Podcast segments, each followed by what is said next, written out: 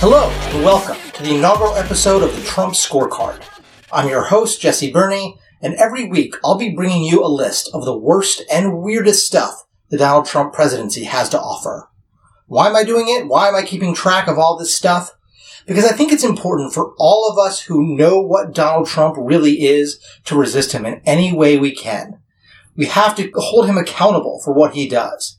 And we need to remind ourselves constantly that this is not normal. It isn't. There's a lot of bad news, and it's a fairly dark subject. So I'm going to do my best where I can to have some fun with it. Because we need to keep a sense of humor if we're going to make it through the next four or, God forbid, eight years. I'm going to try to keep the episodes relatively short, about thirty minutes, uh, commute to or from, from work. Uh, I might go a little over this time because it has been a very busy week for the Donald. Uh, let me start uh, with a little bit about myself. I've been working in politics in D C for a little over fifteen years. I worked at the Democratic National Committee, Hillary Clinton's first presidential campaign, labor unions, all sorts of campaigns and nonprofits. I also write freelance opinion columns on the side, mostly for Rolling Stone, but also places like Cosmo uh, and The Guardian. I kept a similar list to this uh, for the first few years of the George W. Bush presidency, only back then, we didn't have podcasts, so I did it on something that we called a website. If you're a millennial, you can ask your parents what that is. But I think the stakes are even higher this time. Trump can and will do absolutely anything. He is incredibly thin-skinned. He is ignorant and proud of it. His campaign was fueled almost entirely by racism and xenophobia. He is a misogynist all the way down to his bones. So every week, I'm going to go over a whole slew of horrible things that he's done. It won't be a comprehensive list. That's, I think, impossible. But I will cover as much as I can. And every week, I'll go deeper into one issue, interviewing an expert. Today, I'll be speaking with NARAL Pro-Choice America's Donna Crane about the global gag rule. So, thank you for joining, and let's get started. There is a lot to cover. So what I want to do every week is start off with an item uh, where you can take some real action on. Um, and this week, I want to talk to you about protecting Medicaid, because President Trump and the Republicans in Congress really have their sights uh, set on Medicaid. Uh, I'll read to you from the New York Times. This is January second, and uh, I have links to all the stories that I read from and, and reference on the website. Uh, that website is the trump scorecard dot org, the trump scorecard dot org. So, from the New York Times, January twenty-second. President Trump's plan to replace the Affordable Care Act will propose giving each state a fixed amount of federal money in the form of a block grant to provide health care to low-income people on Medicaid, a top advisor to Mister Trump said in an interview broadcast Sunday. That's Kellyanne Conway they're talking about. So let's be really clear about what this means. Sometimes you'll hear them say they're going to convert Medicaid into block grants or shift it to block grants or use block grants. What they're actually talking about here is not changing Medicaid, but destroying it. Medicaid is a program of guaranteed insurance for people who are eligible. Uh, if new people become eligible, if costs go up, the federal government helps states cover the people who are eligible. So what they want to do is they want to replace that guaranteed insurance with just a chunk of money sent to the states. And states can do sort of whatever they want with that money. So they can say, well, you know, we think that money, you know, our biggest healthcare problem is that we think people need to, to go to re- reparative therapy or, you know, we need to increase abstinence-only education. Those are our healthcare priorities. And all of a sudden you've got like a ton of L G B T suicides and teen pregnancies. Um, and, you know, and, and some states will want to use it to cover Uh, uh, you know, cover poor people with insurance. But do you think that the block grants will keep up with rising medical costs? Right now, it covers insurance. Well, as time goes on, they're going to keep giving the same amount of money or less or very little more. It's not going to keep up with the cost of, of insurance. So we're going to be going from guaranteed insurance to here's a chunk of money. Good luck. And so, you know, that's going to eat heavily, heavily into state budgets. Right now, Medicaid is about twenty-five percent of state budgets, and the federal government covers about half that cost. So, you know, this is really what we're talking about here is taking insurance away from poor people. It is frankly, an evil thing to do. So let's talk about what you can do. Um, you know, so far there has been a surprising amount of reluctance uh, from Congress to mess with healthcare too much. Um, they kind of went in planning to just rip up the A C A, and suddenly they find people don't like it so much. So I think this is an issue that they're a little vulnerable on. Um, Medicaid is the most endangered of all these programs, but I think it's important to get on the phone right now, call your senators, call your representative, just Google how to call them if you need to, um, and tell them to protect Medicaid no matter what. Tell them you do not want Medicaid cuts, you do not want it changed to block grants, you want Medicaid to stay as it is. And look, these calls matter. They they make a difference. Uh, the pressure that you put on them matters. And you, the action that you take now could preserve insurance for poor people. So I cannot recommend strongly enough that you do that. All right, on to the next item. Let's stick with healthcare and talk about Trump's executive order to curtail the Affordable Care Act.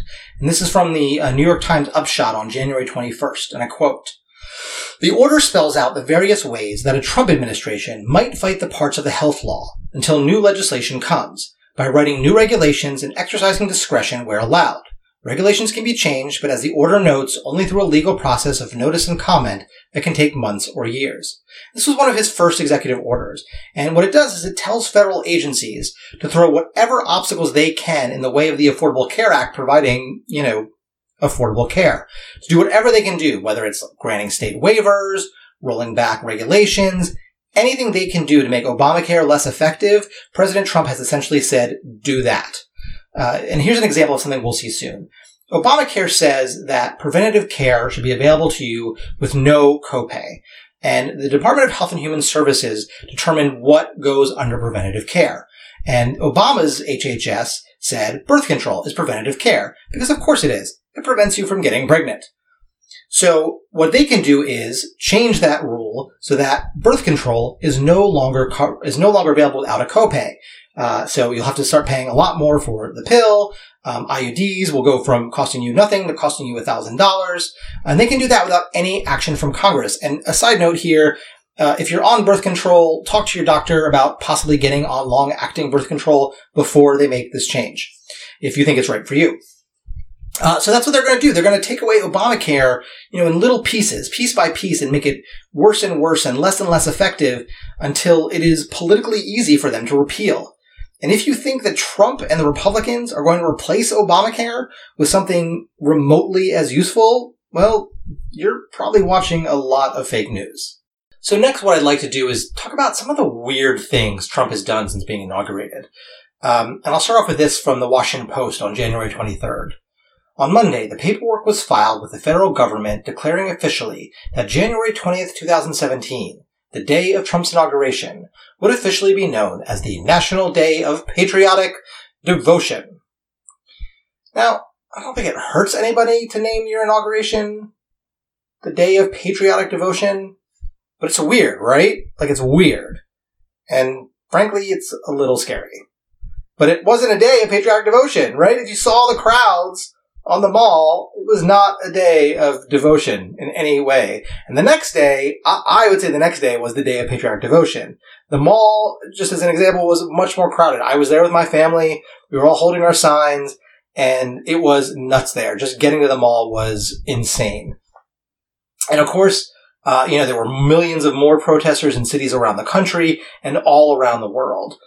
And that's why it's so strange that Trump sent his press secretary out to read a statement full of lies about the two crowds. Uh, in Sean Spicer's first statement to the press, uh, Vanity Fair looked at it and found seven separate lies. He lied about the number of people who used the metro in D C those days. He lied about the photos of the crowd. He even lied about the Secret Service using metal detectors. Uh, you can get the full list uh, fr- uh, from the Vanity Fair article. There's a link on the website, the trump scorecard dot org. And, you know, those lies were, you know, not super important uh, compared to what Trump said next. Uh, he, he met with a group of lawmakers, and, well, I'll just read what he told them from the New York Times. This is from January twenty-third. President Trump used his official meeting with congressional leaders on Monday to falsely claim that millions of unauthorized immigrants had robbed him of a popular vote majority, a return to his obsession with the election's results even as he seeks support for his legislative agenda. So he goes to talk to members of Congress, and instead of talking about the things he wants them to pass, he complains that there was voter fraud in the election. Now, this is interesting, right? He lost the popular vote by three million votes, right? And he claims that at least three million people voted illegally. That's a coincidence, isn't it? You know, Wednesday he tweeted out that he'd be calling for a major investigation into voter fraud, voter fraud in all caps. And I, look, obviously this is all driven by his ego. He cannot stand that he lost this election, at least lost the popular vote. He can't stand it, even though he's president of the United States. But it isn't just funny, it's incredibly dangerous. Because they're going to investigate, right? The the G O P will go along with this, and they'll they'll do an election, they'll do an investigation. Even though we all know there's no real uh, evidence of voter fraud, they'll drum up something, uh, anything they can to justify more voter suppression laws and and and ways to suppress votes. Uh, in fact, the press secretary uh, Sean Spicer followed up by saying that the investigation will focus on urban areas that Trump lost. What does that tell you? You know, one of the, the stories I think that that led Trump to send out his press secretary to lie about the crowd size uh, was the story that the National Park Service had retweeted a tweet uh, showing crowd comparison between Trump's inauguration and Obama's first inauguration in two thousand nine. Uh, and eventually the, the tweets were taken down, and the entire Interior Department was told not to put out any social media content. Eventually the National Park Service apologized, and it's been tweeting since. But then one of its parks, the Badlands National Park, started tweeting out climate change data. That's not unusual for a, a national park to do, right? They they tweet out scientific stuff about the environment all the time. But eventually they were told to delete those tweets. Meanwhile, uh, in another story that I think is very related, according to BuzzFeed on January twenty-fourth, the U S Department of Agriculture has banned scientists and other employees in its main research division from publicly sharing everything from the summaries of scientific papers to U S D A-branded tweets as it starts to adjust to life under the Trump administration. So there was a lot of noise about this story, and eventually they reversed that decision. But clearly, there is an instinct with this White House to shut down communication from scientists and science-related agencies. They did it at the Environmental Protection Agency, too. Associated Press wrote on, on January twenty-fourth. The Trump administration has instituted a media blackout at the Environmental Protection Agency and barred staff from awarding any new contracts or grants, part of a broader communications clampdown within the executive branch. And there's more. According to Reuters, the E P A was also told to take down the agency's website on climate change.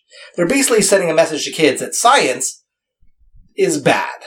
This is going to be, I, I think, honestly, the most anti-science administration ever. Look, President Trump has denied that clim- climate change is a reality. He has said that vaccines cause autism. Up is down for this guy. Everything he believes is wrong. You know, and what he's going to do with that, with those beliefs and with his instincts is to silence scientists. And now, more than ever, we need scientists in our government to tell us the truth. And I'm afraid they're just not going to be able to anymore. And that's not all Trump is doing to undermine the people who work for our government. This is from the Washington Post, January twenty-third. President Trump instituted an immediate hiring freeze Monday, signing a presidential memorandum that would affect a large swath of the executive branch, but leave wide latitude for exemptions for those working in the military, national security, and public safety. Two things about this. First of all, if federal agencies can't hire workers, but they still need to get work done, they'll hire contractors to do those jobs. And they are way more expensive. So in the end, this could cost taxpayers more money. Second, it's like another in a long series of attacks on people who work for the federal government, and also states and counties and city governments too, because those people make an easy target. You know, these are people who have devoted their lives and their careers to serving the public. They serve us, and we treat them like they're the bad guys in a Saturday morning cartoon. We should be thanking them, not trying to eliminate their jobs. All right, let's head over to the Middle East, where Donald Trump is doing horrible things. This is uh, Reuters, January twenty-fourth. U S President Donald Trump is expected to sign executive orders starting on Wednesday that include a temporary ban on most refugees and a suspension of visas for citizens of Syria and six other Middle Eastern and African countries, say congressional aides and immigration experts briefed on the matter. This is really, really disgusting. What's going on in Syria right now is a horror beyond our imagining. We've already done far too little to help refugees who are trying desperately to save themselves and save their families. Frankly, this is a black mark on President Obama's term that he didn't do more. And now we're shutting down what little we've done. You know, before uh, the, the election, Donald Trump Junior got some flack as he put up this silly meme. I forget if he did it on Facebook or Instagram or whatever, but it was a bowl of Skittles. And it said, you know, if one of these Skittles is poisonous, would you eat from the bowl? And the idea is the bowl of Skittles is refugees and the, the poison ones are terrorists. And there was this beautiful response. I'll try to find it and, and put it on the website. This person wrote on Facebook, are, are the Skittles human lives? Because if they are, if by eating a Skittle I'm saving a human life, yes, I will eat the Skittles. I will eat and eat and eat and save as many lives as I can. And after I get a poisoned Skittle and die, I hope someone else will take up the bowl and keep eating them for me. Because that's what that bowl represents. It's human lives. And our failure to save human lives because we are afraid that some of those people may be terrorists is shameful. You know, terrorism is horrific and it's scary. And what we have seen terrorists do is awful. But the purpose of terrorism is to rob us of our humanity. And if we give in and refuse to save lives because we're scared of terrorists, then we have literally let the terrorists win. We've given them exactly what they want. You know, and choosing a bunch of countries and banning visas from them, you know, look, it's it's racist, and it's not who we are as a country, right? Don't you want America to be better than that? And if you think it can't get worse, it gets worse. New York Times, January twenty-fifth. The Trump administration is preparing a sweeping executive order that would clear the way for the C I A to reopen overseas black site prisons, like those where it detained and tortured terrorism suspects before former President Barack Obama shut them down.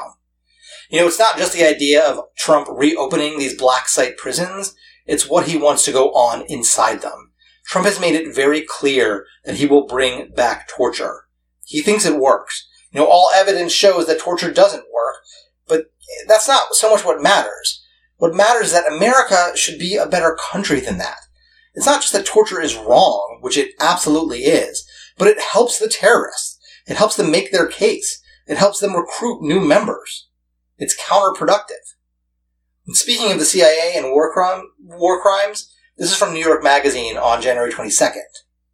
While addressing the C I A on Saturday, President Donald Trump took a break from lambasting the media to remind everyone that he thinks the U S should have stolen Iraq's oil.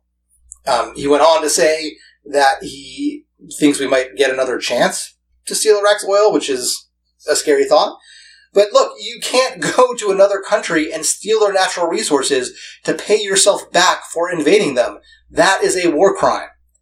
Donald Trump does not seem to care about committing war crimes, and that is honestly terrifying. Okay, let's head back to the home front. I'm going to read a little bit more from this story that I've been reading from others. It's from N B C News on January twenty-second. Desperate officials pleaded with President Donald Trump to send federal assistance Monday after at least twenty people were killed by storms and tornadoes that caused devastation authorities likened to the impact of a nuclear blast. Mississippi Governor Phil Bryant said he had dispatched a letter to Trump pleading for help after four people were killed in his state. He said more than one thousand homes were damaged in Hattiesburg and surrounding Forest County alone, two hundred thirty-nine of which were obliterated. In Doherty County, Georgia, where four people were killed, County Commission Chairman Chris Kohila said Monday that he had been, quote, begging FEMA for boots on the ground, unquote, referring to the Federal Emergency Management Agency. I'm asking President Trump to cut through the red tape and get people on the damn ground here, he said.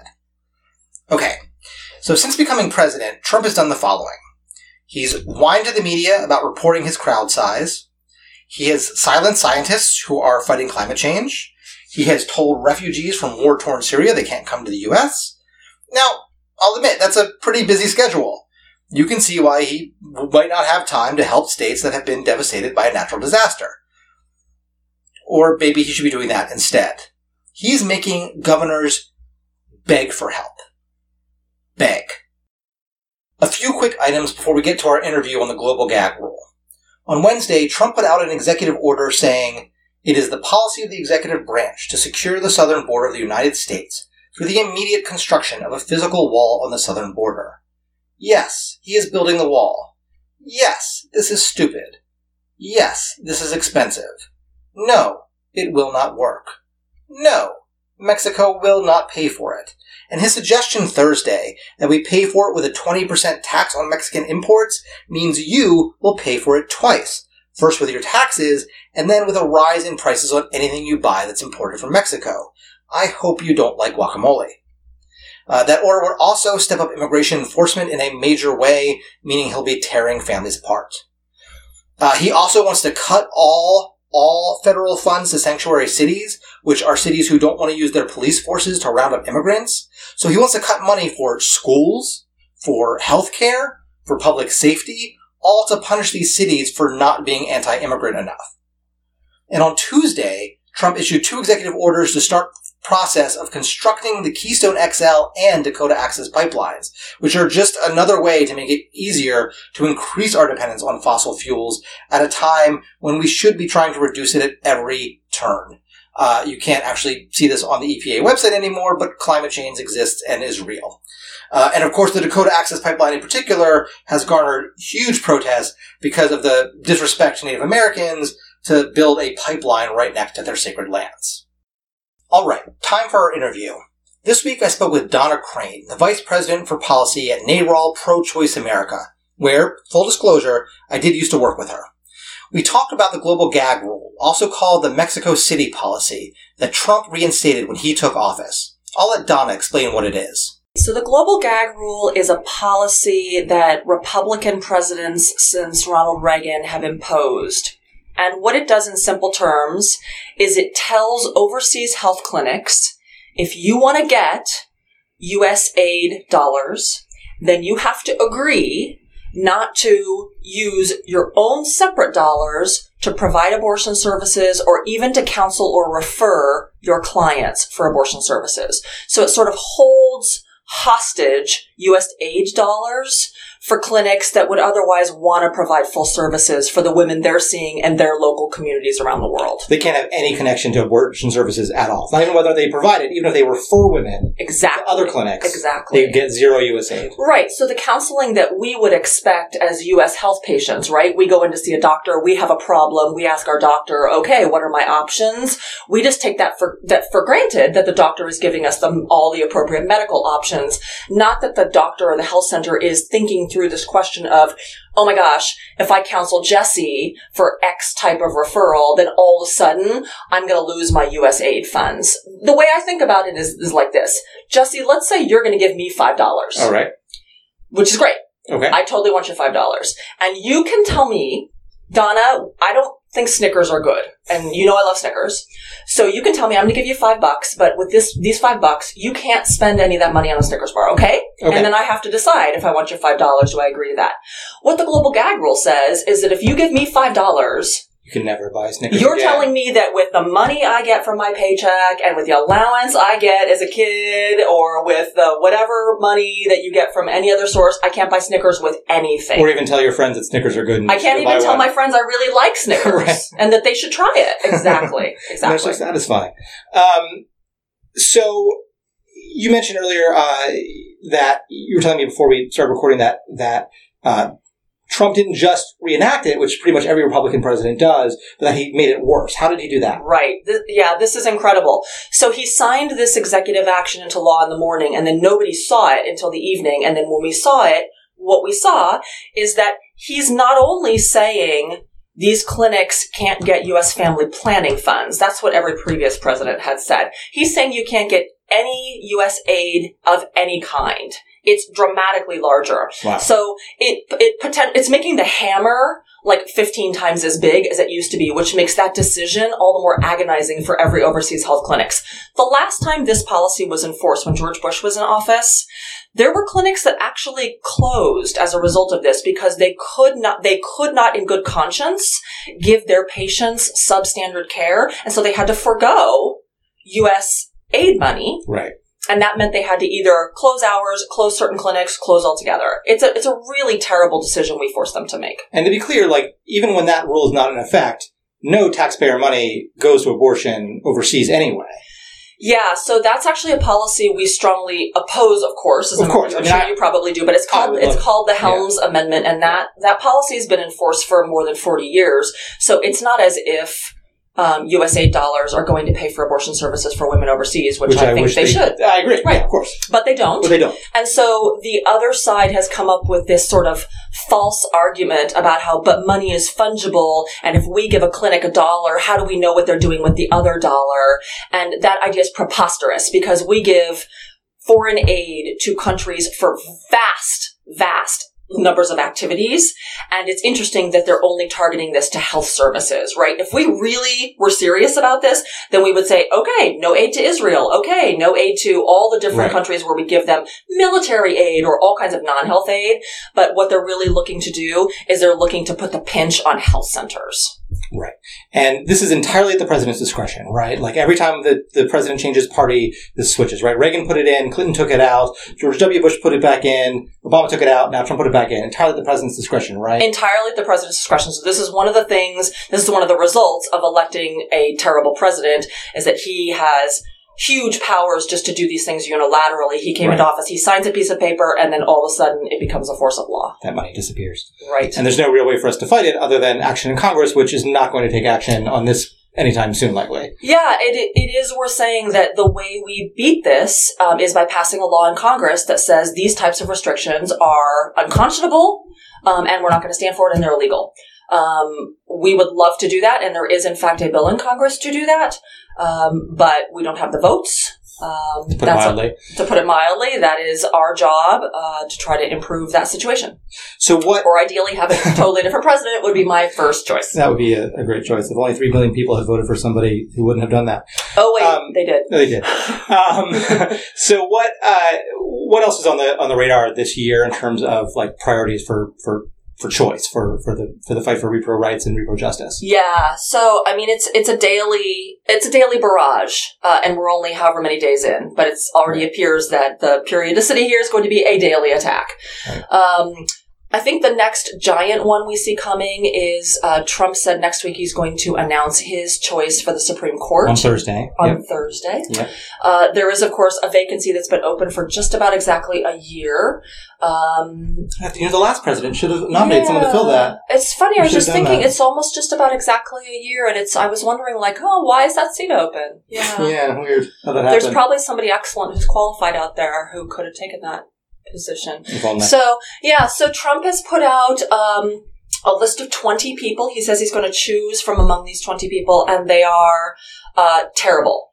Um, they run the gamut from uh, no documented position on reproductive freedom, which seems astonishing for somebody who's vying for a seat on the highest court in the land, to terrible positions. So that that's that's your range. So what's your what's your um, your nightmare choice, like Edith Jones or somebody like that? Who's your who's your nightmare? Uh, I, I have many nightmares. I'm awakened at night uh, at different times with different names in mind. Um, there's too many to name. I think somebody like uh, Bill Pryor. Right.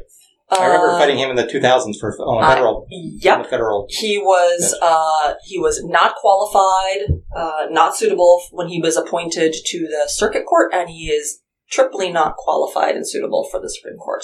Um, this is a person who said Roe v. Wade was an abominable decision, that, you know, right. the the day Roe was um, was decided is a day that will live in infamy, sort of those kinds of sentiments, um, he believes. And, you know, this is the person, this is a person who's on Trump's list for someone who would be an excellent Supreme Court justice. So right. go figure. Is there anyone out there who you sort of hope maybe who doesn't have much of a record who might be a, a bright spot, or you just, is the list just uniformly awful? Uh, I'm, I am under, I am super close. Look, I'm a firm believer when people show you who they are, believe them. Right. Um, and Trump has said uh, that he's going to use Supreme Court appointments uh, as his opportunity to reverse Roe versus Wade. And so we are clear that that's what he's going to do. Uh, yeah. Whether he does it with someone who's got a record up front, or whether he does it with someone who has been really careful Uh, not to have left a paper trail, I'm certain that's the way he's going to go. Right. And I think the obligation is on the Senate to see to it that the nominee has uh, goes on record on these important civil rights before they cast any votes. And if they don't uh, prove that they are in support of the actual U S Constitution, which they're supposed to be uh, upholding, um, then they're not qualified, and the Senate right. has to reject them. Right. It's a big fight ahead. Indeed. Well, thank you very much, Donna. I really appreciate you, you talking to me today. Such pleasure. It has been a rough week, so let's end on a lighter note. I mentioned Trump's speech to the C I A earlier, and apparently afterward, many employees were disgusted that he gave essentially a campaign speech in front of their wall of honor, the wall with all the stars that honor uh, employees of the agency who died in the line of service. But Trump said he got a great reception. Uh, this is from an interview he gave to A B C News, and I'll do my uh, best Trump imitation here. I then spoke to the crowd. I got a standing ovation. In fact, they said it was the biggest standing ovation since Peyton Manning had won the Super Bowl, and they said it was equal. I got a standing ovation. It lasted for a long period of time, he went on. They gave me a standing ovation for a long period of time. They never even sat down, most of them, during the speech. So Trump thinks he got a standing ovation. He said that three times in one interview. But as the Huffington Post reports, the reason the employees were standing the whole time was that he never told them to sit down. When the President of the United States walks into a room, federal employees, especially members of the military or national security agents, they stand up until he tells them to sit down, which Trump apparently didn't know. So he thought he was getting a standing ovation. And that is it for this week. I want to thank Donna Crane of NARAL again for sitting down with me. Uh, remember, you can find links to all the stories I've talked about today on our website. It's the trump scorecard dot org. And look, this is my first podcast ever, so I am very, very open to suggestions, whether it's format, whether it's stories you want me to cover, whether it's technical advice. The sound I know is not perfect. I'm working on it. Uh, I'm doing this all by myself, so I'm doing my best, and I am not a sound engineer. Uh, you can email me at the trump scorecard at gmail dot com if you have any ideas. You can always reach me on Twitter at Jesse Bernie. That's J E S S E B E R N E Y. And uh, hopefully I will have a subscription link up on the website soon. The Trump Scorecard is hosted, produced, and edited by me, Jesse Bernie. Our music is from bensound dot com. Thank you for listening, and I will see you next week.